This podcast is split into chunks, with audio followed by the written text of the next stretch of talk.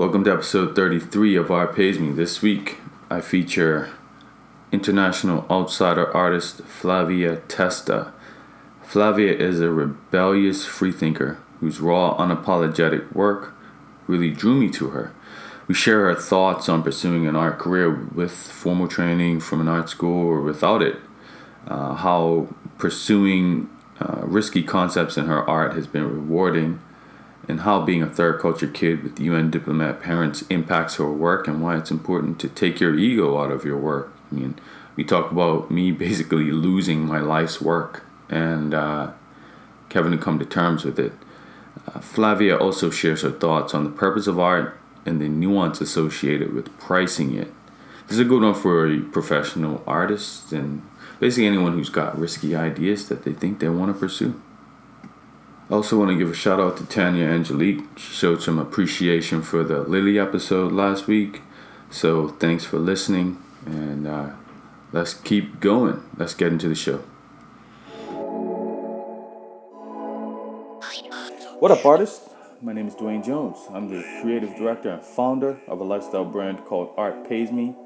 This is the Art Pays Me podcast, and I'm passionate about finding ways that people like you and me can make a living for ourselves off of our creativity. And, you know, maybe we can make the world a better place at the same time. Let's get into it. Okay, so Flavia, welcome to Art Pays Me. Thank you for doing the show. Um, I want to start off though with what is it that you do? I am principally um, an illustrator, but I'm tacking into um, painting and creating all sorts of things, which I've done for a very long time, almost 30 years of taking photographs, painting clothes, making clothes, um, drawing illustrations for magazines, making art with canvases, whatever I can get my hands on and make something out of it, then that's what I've been doing. Okay. And you're largely self taught, I understand? I am largely self taught. I participated three times to a NSCAD call uh, in the early 90s to try to get into art school and I went for a couple of tours and wow was i not feeling it? I just i felt like i was in a jail and i just i couldn't i couldn't do it. I did i did my portfolios and they said that i was too out there even then.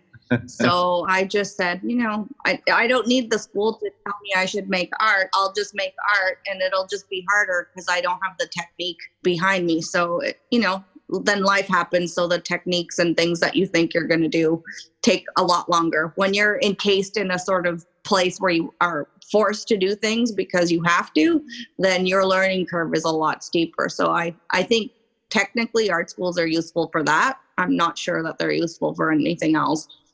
Mm. So interesting. So in in that sense, do you feel like not going to art school forced you to explore certain things that you would not have explored? I think I was just free to do what I wanted. So I didn't have, I didn't stick to one medium for one hmm. thing. So I didn't just do illustration because I liked it. I did, I did a little bit of everything. The only thing that I haven't really done is, is ceramics or sculpting but I mean, I'm not dead yet. So I I just think that it it's it's a nice way to you don't teach art. I don't know. I'm I'm old school probably. I'm just one of those people who thinks that if you are an artist, you have it in you and you produce it and you make it.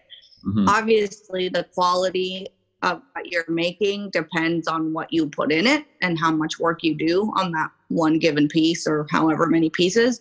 But I don't know. I I have a hard time with the marriage of of institutional art and and the act of making art. But that's just me. That's you know mm. maybe if I'd gone through the process, I'd be I'd be different. Well, I, of course I would be. Yeah, I so I did go to art school. Uh, for me, I agree with you actually, even though I went to art school.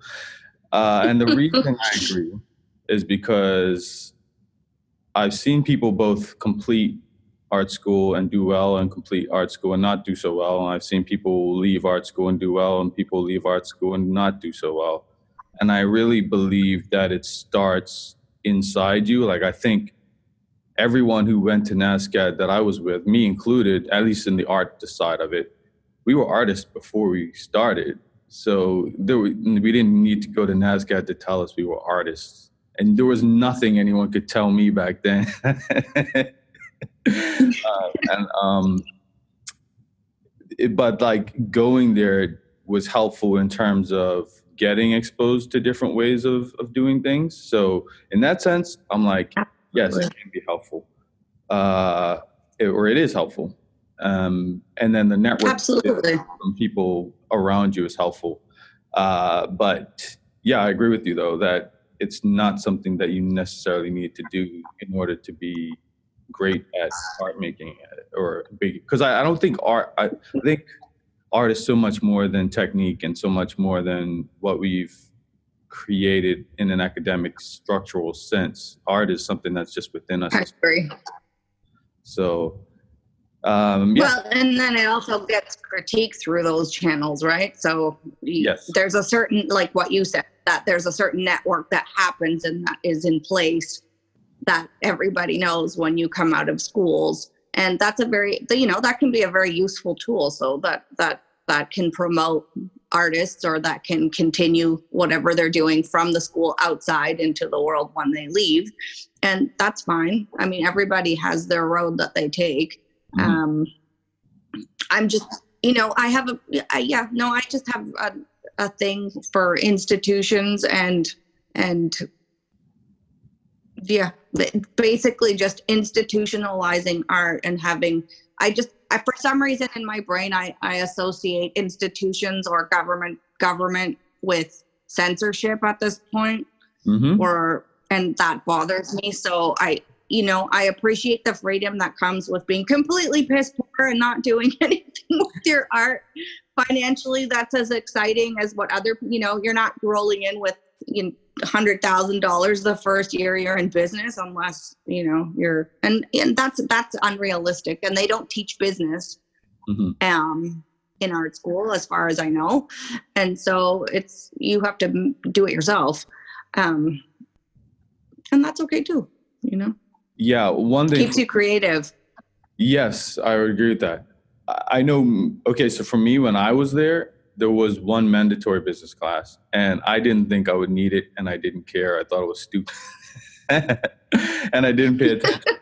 and then now looking back, I'm like, well, actually, instead of that one course, maybe they should have integrated business thinking all throughout this because most of us are going to come out of it. Yes. Not necessarily having people ready to throw money at us because we can make art well.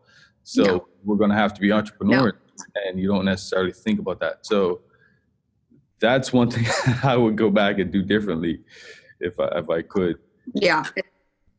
It's so, something that they should have they should marry absolutely when you're in the creative fields because nobody nobody's actually going to vouch for you. Even the best gallerist on the planet is not going to vouch for you the way you can vouch for you and the mm-hmm. way you can sell your own work. So that's something that should be taught. And also, I think that it's not in the artist mindset to be a, a marketer or a seller of anything. Yeah. It's it's sort of another it's a whole other persona that you have to have. And most people that I've met, there's very few that I that in the art circles that I've seen around the world there's very few artists who are like, yes, I love selling my stuff and I'm doing it and I don't care. You know, they're hiding and they don't want to know and they have a problem with even picking a price point for their work. They feel bad about it. That's ridiculous. You have to make a living. Mm-hmm. So I actually wanted to, to get into the, well, you touched on it, but I feel like you're a rebel. So um, you just touched on that.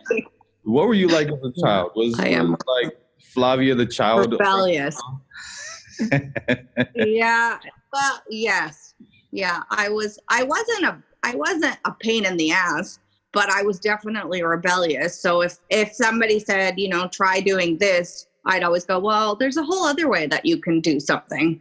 Mm. Um it probably also has to do with the kind of upbringing that I had um, because my family was uh, they were UN diplomats, so I traveled a lot from zero to six, and so I I was exposed to all sorts of changes all the time from a very early age. So my adaptability went way up, and also my need to to just see what was around me to to be able to function even as a child you have to know what's going on right mm. um, and that just made me in, instantly curious and also a little mistrustful because you never know what you're who's around you and what you're you know you're changing all the time you're changing homes you're changing locations so you're not you know you don't have a solid let's say a solid base and this has helped me immeasurably because it made me just turn around and go, oh, is there an alternative way to do something? Mm-hmm. And I I always found that voice. I always I you know I always found that it was much more interesting to find my own way than to follow what everybody else was doing. Right, right. So your parents being different. and I also oh go sorry go, go ahead go ahead. I can't see myself, but I know that I've been my friends who have known me a very long time through my whole life, they always said, you know, you were you were always the one who would, you know, if there was a rock to pick up, you'd be the one you'd be the one to pick it up and show everybody else to not be scared. So that's a very nice compliment and that doesn't mean i'm tendentially violent. That's not the point. The point is is that hmm, i just think that if you take on the artist role you also have the liberty of saying things that most people cannot say because they're they're sort of tied to their identity of their job or their fam or whatever it is that one is tied to and you don't want to cause any ripples. I feel that by choosing to be an artist it gives me access to all sorts of possibility and i think that's what my childhood taught me is that i don't have to be tied down to the people that raised me then i can just choose my own you know make your own ending kind of mm. that makes sense okay Okay. So, how did you end up in Nova Scotia after like being? uh, it's a good question. So I was raised sort of all over the world, and then eventually I we settled um, in a little town in Ontario, and it was in, it was interesting. I mean, again, the rebelliousness always kicked in, and I always just told people what I thought. And high school was high school and middle school were typical, and there was a lot of racism and a lot of different kind of things that one had to put up with. Mm. Um, and then I got to a point where I didn't want to be living at home, and so I did the two poles of Canada and I applied to university. I applied in British Columbia and I applied in Nova Scotia. And I just said, the first one to pick me, that's where I'm going to go. And that's how I ended up in Nova Scotia for myself. Before that, um, we had we had a cottage actually in Mahone Bay when I was a kid. And so we'd come here through the summers. And so I've been bouncing back to Nova Scotia since I was about 11, 12. I keep coming back and forth. It's a love hate relationship. got you, got you. Um, so you're you're currently based here, technically. I am. Yes, I am. My studio and where I do the the the last two years of my work has come out of Nova Scotia. Absolutely. Okay. So what do you love most about what it is that you do? that I have that I don't know what I'll be doing in a week and it changes and I love the mystery of of the of what I en- end up doing. So for example, this week I started um I started doing my marketing plan that I want to bring into December and this is just for works on paper. So I the reason I work on paper is also because I do travel quite a bit and canvases and paint and everything else is quite difficult to transport with you whereas pens, pencils and a certain amount of ink is is much more portable. And so I'm working on a um, series at the moment. And from that series, I thought, well, I could probably, I, I just wanted to experiment. And so I took the same uh, ink and paint that I was using on paper, and I just did a few stints on fabric, which I used to do incidentally a long time ago, and I really enjoyed that. So this week I've just I've decided that I'm going to do some illustration on three or four pieces of clothing just to see if I can get them out there. And I used to have a pretty good client base when I did do that in 2004. Mm-hmm. Um, I had a little self self-made business called AOK Clothing, which stood for Acts of Kindness. And I don't want to make clothing. I don't want to make clothes, and I don't want to contribute to to the fashion print of pollution. But I like doing one-offs and just seeing if they sell.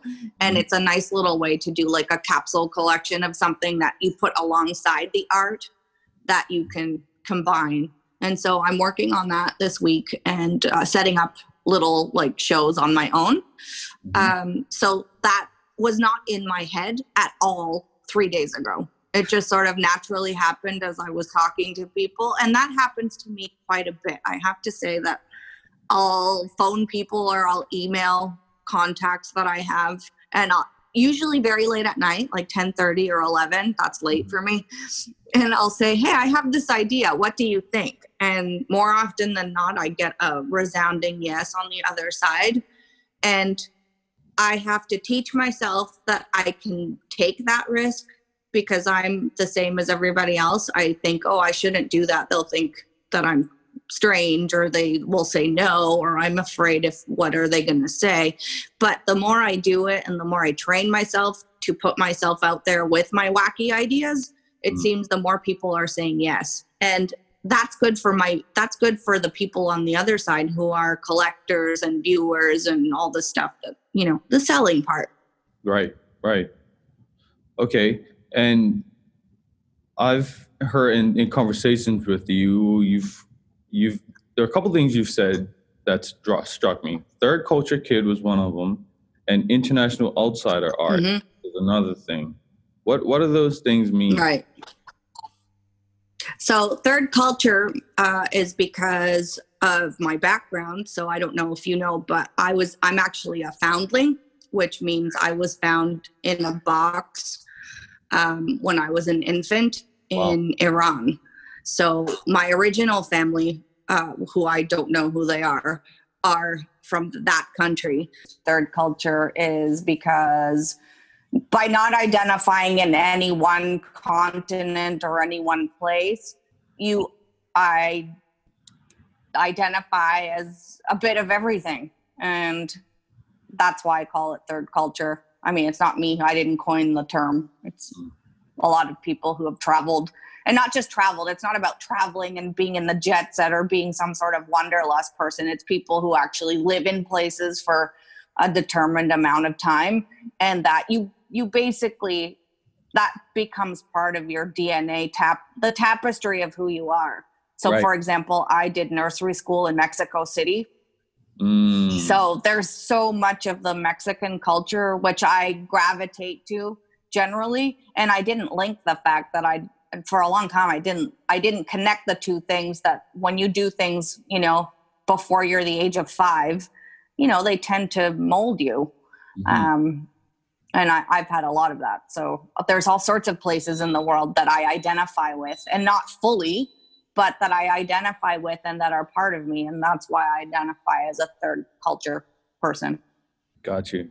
Got you. Yeah, I've, I've had one of my best friends actually was, she's Indian, but was, I think she was born and raised in Ethiopia. I could be wrong, but she was definitely like raised in her early days mm-hmm. in Ethiopia and then educated in the UK and then came to Canada for education and still lives in Canada. So she's got this strange mix of right. cultural identities that she's always sort of tackling with. So, I, so I guess she would probably fit into that. Same. Yeah, very interesting. Yeah, um, and then like yeah, I think it's nice. Well, and I mean, we have that tendency. Yeah, yeah, but see, Mexico City, that's that's cool, and because of like, it is. Yeah, that, that's interesting.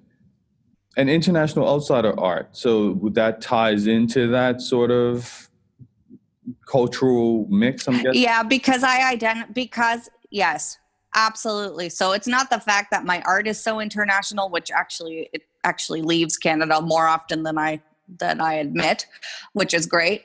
But it's because I'm the international component of that of that. Um, and because my when I source my work or when I, you know, my imagination goes all over the place when I when I'm creating, so it doesn't stop in just one geographic location.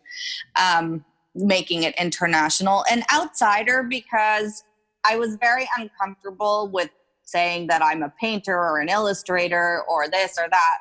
And in my own personal studies, when I learned about the Naif and Brut art movement, um, it seemed to be something that if I had to identify myself with, I could. And also, I'll, you know, life makes people crazy in all sorts of ways. I don't think I'm crazy. I just think that I've faced a lot of adversity that in any other, I think a lot of other people probably would have sought help. Mm. And I never did. I just sort of slogged through my own problems and used art to get through it. And so while outsider artists are tendentially labeled as people who are in mental institutions who produce art out of ment- mental or psychiatric institutions. Mm. Um, I also think that if you use art to get yourself out of your state of mind to get better, then I think that I've, you know, in a way, I've like earned the right to also call myself an outsider. Mm. Interesting.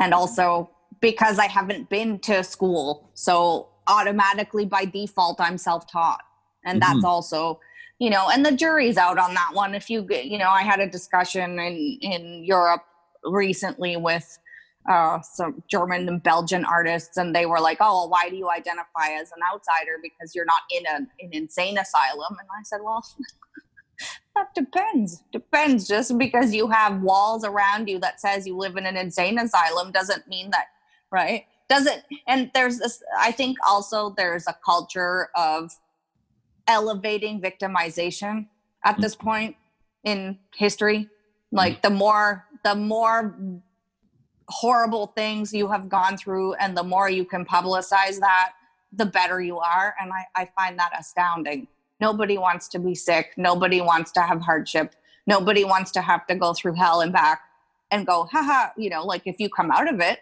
that's amazing but mm-hmm. I think that the way the world is turning, we are also um, we're giving credit to things that are not very nice, to mm. put it mildly. So, like your position is like if you're weakening people. Right, right, right. You you're taking a position of strength. Like, yes, these things happen. By you know what I mean. But I have power. Yes. I still have power. Yeah, absolutely. Mm. Yeah, yeah, I and I think that ties back to the question you gave you you asked me before. Was I rebellious as a kid? I just never believed that adults knew anything. I always believe that kids actually have a lot more knowledge about what's actually going on, and I just never believed the lies. And so that really made me mad because I saw all these adults in my life, not just per like even in school and stuff. And I was like, "Do you actually believe what you're saying?" Because I don't. And when you called them out on it and they see a little kid calling calling an adult out on stuff, you know, then you know, you're at the principal's office or you're, you know, kicked out of mm. school or whatever it is. And but I always question people and I was like, Are you re- are you serious? Yeah. You know, and not in an obstinate way, in a curious way. In right. a in a way that I was already calling people out in in their not in not because I thought they were wrong, but I just I was like, you you're believing your own stories, you're believing your own lies. And I think I, I saw right through that at a very early age. And that just kept on coming. Mm-hmm. Right. So my art is a lot about that too, right? So when I do illustrations and people are like, oh, why are they so strong? Or why are they so raw? Or why are they so violent? And I don't think I make violent art. I just think that I make art that exposes these things Hmm. Interesting. Yeah, I. Yeah, I was going to ask you if your art making was an emotional process for you, but I I'm taking it from that it probably is. Uh, I mean, I'm very aware of what I'm doing. I'm not in some sort of emotional crisis when I'm making my art. Okay. I'm very fine tuned and I'm very open to the channel that is happening when I like I'm not really actually I don't want to say I'm not awake because I am of course awake. But when I'm in the process of making the pieces I'm making, I'm not thinking of myself and make I don't know how to explain it. Mm-hmm. Hang on a second. Um I'm I'm it's not a personal thing that is coming out in the work. It's more okay, I can represent this emotion or this feeling. So yes, it is a feeling, but it's not necessarily mine that's coming out on the canvas or on the on the paper. Uh, um, and then it just morphs into something that's a lot. Then a lot a lot of times is that like a story happens in front of me when I'm doing the work, which is not at all what I had planned in my head. Mm. Uh, I usually get like flashes in my head of images, and then it's my job to translate what I actually saw in my head and then put it on whatever medium is going on, usually paper or, whatever it is.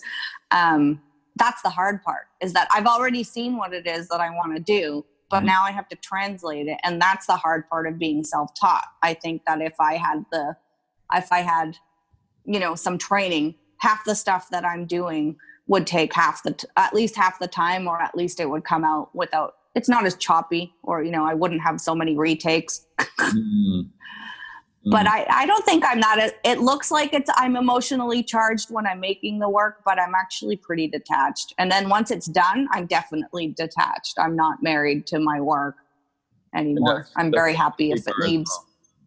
so you mentioned the paper for the transportability but i always think of paper as it's going to go away it's like it could be destroyed. Yes, and I love that part about it too. Uh huh. Okay. I love that. That's a whole other reason that I use paper. It's very, absolutely very deliberate because it keeps me in check in the sense that I'm not any better than any other person who's trying to make art. And actually, just remember that your art can be used to make a fire and keep somebody warm if they need to. And I like that because it gives it gives it a uh, a, an end. And i need i need to know that i'm you know like i like the idea of not being eternal in my work and that there is the possibility that it may not be there in five years because it has burned or it has rotted or somebody you know used it for something else. I don't mind that. I'm like so my my ego makes me want my stuff to live forever. I'm like, I wanted to live forever. But then at the same time, I had a, I had a ton of art that I really liked um, that I took back home to Bermuda and I had it in my room.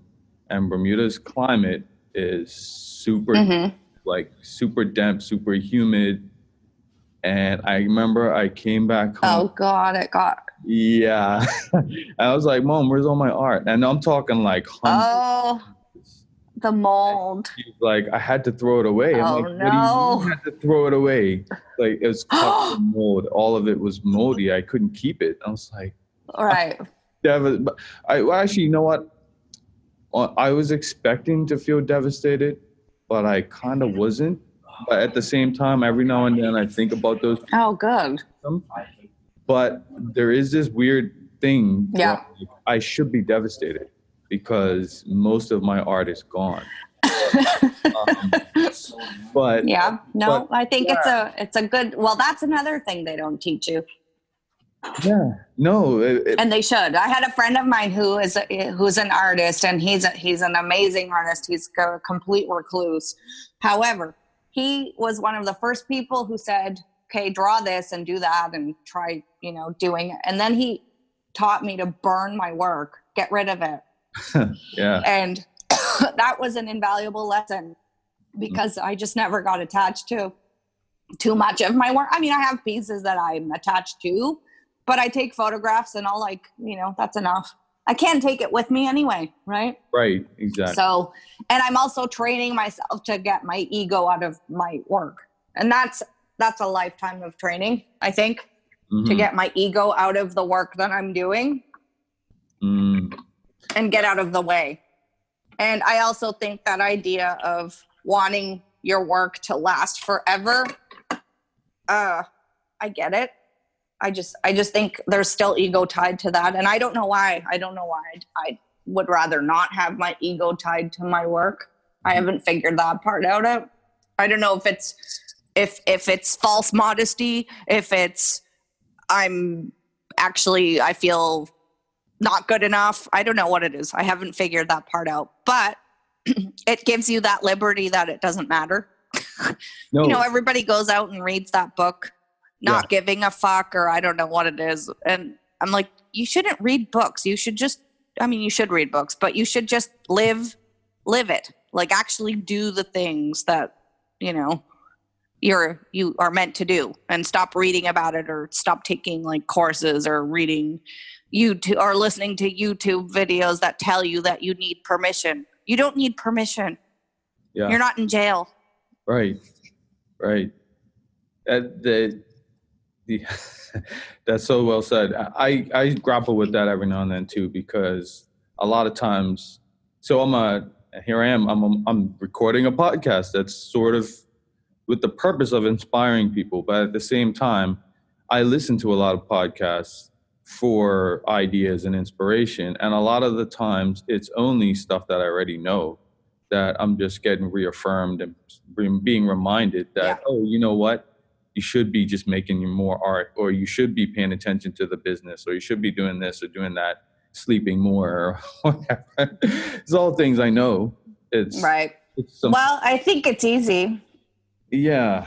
Well you're also swept into you you know we all have the tendency to be swept in the latest thing and the latest thing sadly to say from people who are you know 16 to 55 maybe is that it's easy to be constantly with the gadget in your hand or whatever looking for the next thing that's going to boost you. And we have our own booster system and we've we have suppressed our own instinct by thinking that it's out there that we have to look at or by thinking that you have to internalize everything and be introspective and meditate and sit on you know sit on a mountain and meditate I think it's an in between. It's an in between of those two extremes. It's not about silencing yourself to the point where you're just meditating, and it's not the extreme where you're just always out there.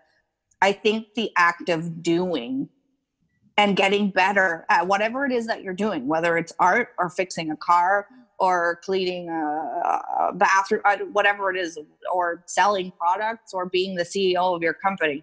It's just about the act of doing but in in in its nature mm. is just it's self-propelling in a way right right and you get away from that because you're like oh i should be doing this or somebody said i should be doing that or this is how that person did it and there's always this like ping-ponging of comparison that happens when you're attached to you know social media especially and that takes away your voice right right so that said, I a lot of us today use social media for creative influences. Do you have any creative influences, or did you have any? I constantly have creative influences, and and most of them are dead. So thank God. So see, so I'm very happy that there's YouTube or social media because I can like click on on a video of dead artists that I like to listen to, and I will be inspired by that or it's in my background and I'll listen.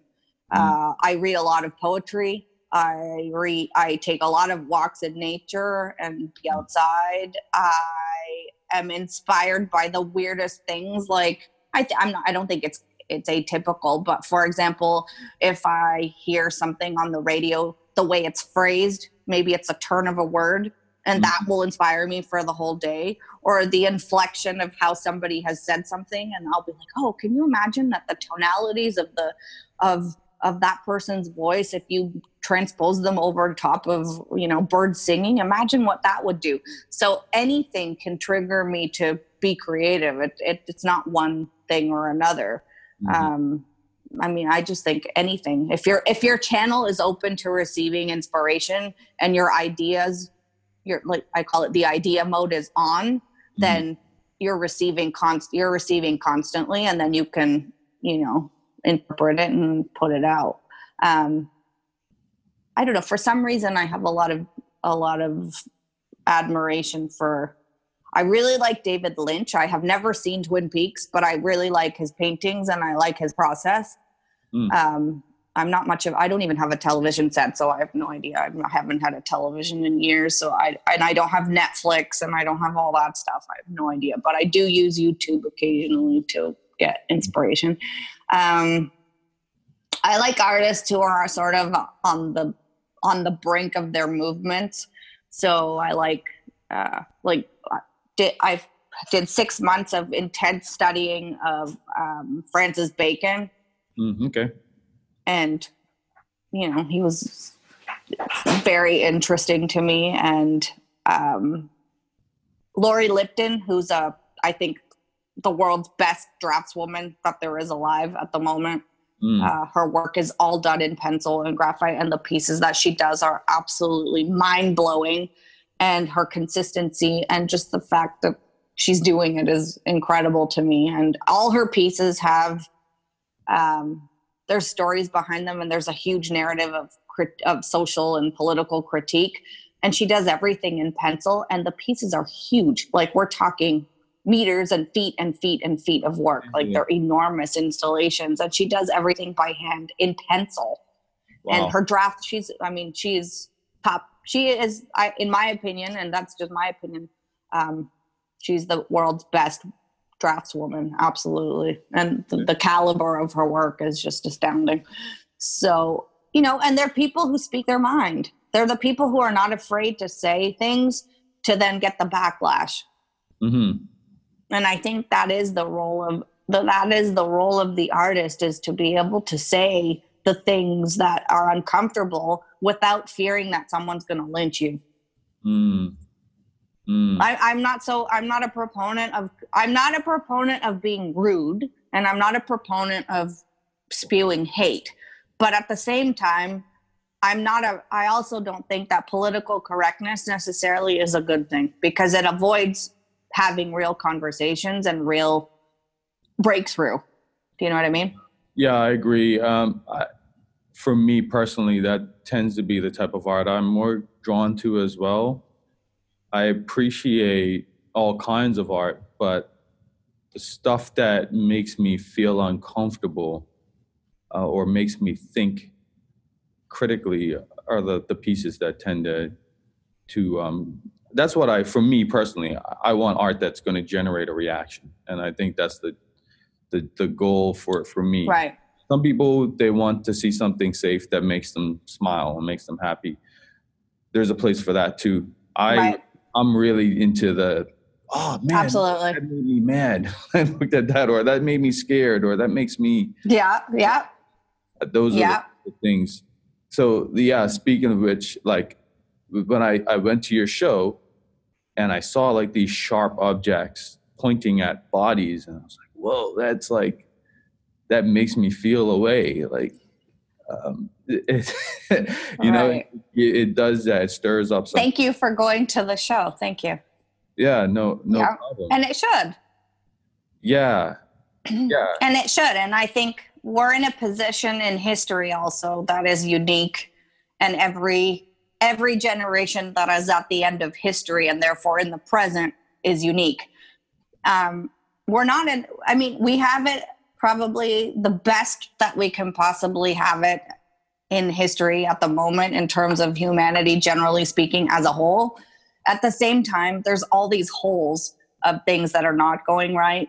Mm-hmm. And again, I, I do think that being an artist is also a social calling. And so you have in a sense an obligation to talk about things that are uncomfortable. And so that is why i do the illustrations or i make maybe things that are pushing the envelope a little bit too much.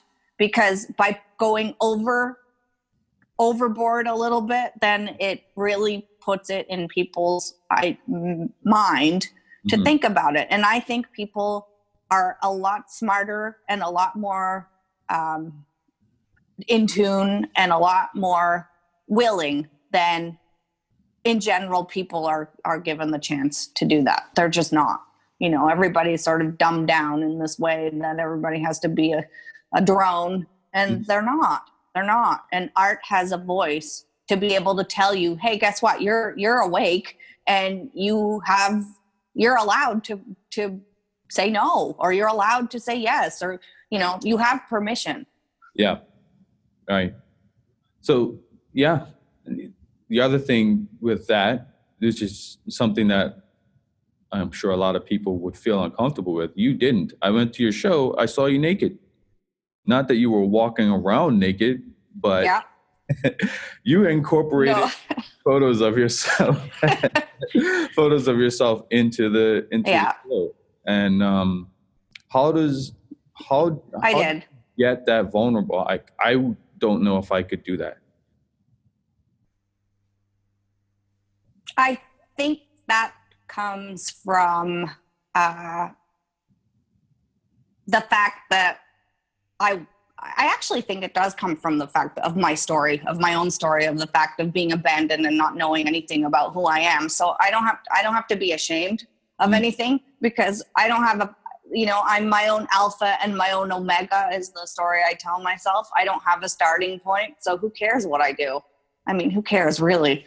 Mm. Who's gonna who's oh you have I mean we've all been naked at one point or another. If you if you have a shower, you're naked. Mm-hmm. It just depends if you know if you're comfortable enough to show that vulnerability outside of of you know the normal places one would generally be naked um, and i wanted to well it's also a part of an art project that i'm working on that's a 30 year art project so i'm about halfway through it mm. um, now where i'm exploring the nature of of of the person of the story of nakedness but not of nakedness in terms of being nude but in terms of being naked in front of all the things that are in the world, including, you know, violence, including nature itself, including all the vulnerabilities that we have as humans. And I, I didn't know how to express that other than being naked. I mean, that's pretty literal. It's, and um, I think also being actually physically being on the other side of the lens, you get, I was very detached. I don't think about it at all. Mm. And it also explores this idea that we have that nakedness equals sexuality. Mm-hmm. And I don't think that. I don't think being naked necessarily makes you a sexual being or it has to be seen in that way or it's some sort of pornographic or erotic content. Mm-hmm. I think that has to do also if you explore the fact that we come from Protestant and Catholic descendants. Doesn't matter who you are. Like that's how even if you're Jewish or even if you're Hindu, the the society that we are living in, and certainly in Canada, has those those tendencies woven into how we view things. Like our screens mm-hmm. are very, very um, are very Protestant and and very you know oh my goodness nakedness what's that about mm-hmm. um and I just think that's a weird it's a weird way to see yourself. So the the act of of putting myself in front of the lens and orchestrating the pictures. So I had a I have a photographer that I work with mm-hmm. and he knows me very well. And like I said, this is a 30 year project.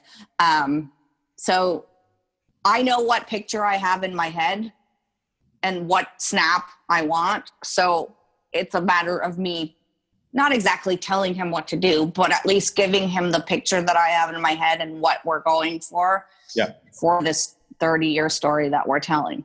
And, you know, I, I just don't think about it. I don't think about being naked. I think about, oh my God, is this, is this going to tell the, is this image going to be able to have the right lighting or the right story that that the person on the other end once it's once it's up will understand or are they just going to see a naked woman Right.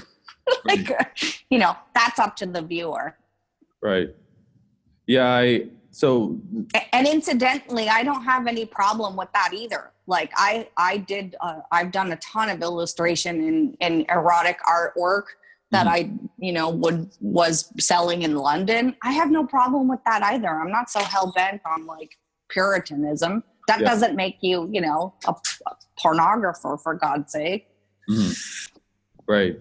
They, I found it interesting when I first studied art history and started doing figure drawing and stuff like that. Uh, as you go through these art history books, there is a lot of nudity and a lot of, but it is, it's just matter of fact. It's not, it's, it, it just is what it is. It's a human body. It's a human Mhm.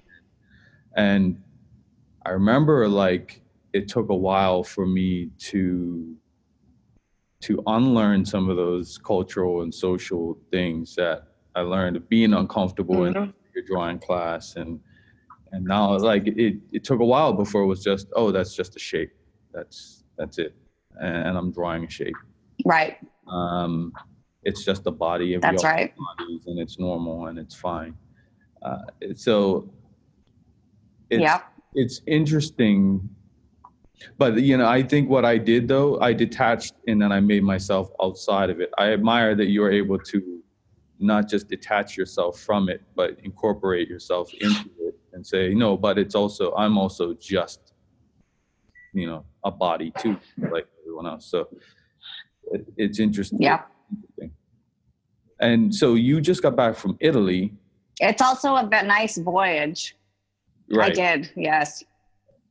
Yes. What what was so tell me about glitters is not gold. What all that glitters is not gold. So I was, so this is interesting. So I was in Italy uh, primarily to do family things, but um, after about six weeks of not actually producing anything, I actually also have guilty feelings about not producing artwork and doing my job. So I, um, I searched on my Facebook page to see if there was any art shows or any kind of things going on in, nearby where I was and I found a woman who I actually sort of half knew, and she was actually producing a show called In Nature or our our relationship in nature. And so I literally same kind of thing. I wrote her an email at 10:30 at night, and I said, "I'm look, I'm leaving in three days. I Mm, have a body of work that you know might interest you. Do you have a space uh, in your show or somewhere for the weekend?" uh, I'll be leaving in Canada. I'll be leaving to go back to Canada on Saturday, but you're more than welcome to, you know, show the art for the weekend and I'll have someone come and take it down. And, you know, again, 1030 at night, she wrote me right back and she's like, absolutely, but not in our show because that's part of the association. It's a 10 year thing, but we'll, we're very happy to give you a space the day before the show goes up because there's a, there's a, there's a music festival that's happening in the same town at the same time. mm, So if you have work, um, sure, we'll give you a wall space and come up by all means, put it up. And then I started looking sort of a little more deeply at the at the theme that they all worked on for a while, a year, and I was like, I have all this work that I brought with me, and it's absolutely not appropriate in my opinion. Like it has nothing to do with nature; it has everything to do with something else. Mm. And so I have no studio, I have no materials, and I literally ran to the art store and got like one pad of paper, two pencils, and some paint. And I locked myself in the house for 48 hours and just produced, you know, enough so that it looks like a collection. Mm, And I used gold as my primary color. And because we're, we were talking about nature, I thought, you know, there's this big kick, not a big kick, that sounds cliche or not appropriate. Uh, What I mean is, is that we have a major problem with humanity spoiling the earth and creating garbage inside and out. And I really like the fact that it seems like we're covering all sorts of things with gold and giving it value and not giving value to the things that are actually important. And Mm. I thought that the the use of black gold and trying to highlight this this what do you call it i suppose this this sort of charade where everybody's trying to be something that they're not or at least they're showing that they're a certain age maybe online or they're polluting themselves and not cleaning themselves internally. And then what we're experiencing with like the amazon burning and the floods and hurricanes i mean that's that's all part of the same system. Like we're all attached to that system. It's not like it's they're not removed. Mm-hmm. and so all that glitters is not gold signifies that everything that we see with our naked eye that we give value to perhaps underneath is not so great mm-hmm. and we should reevaluate what we give value to and so I made enough pieces that then I decided that I'm going to continue to make a collection into November, December, and uh, very likely take it on the road myself and do you know little pop-ups and things i haven't quite decided i'm working on my marketing actually this week for that for that collection of work okay cool cool so would this is this something you would yeah. sell or is it more just for the storytelling. Yes. Yes, I'm selling.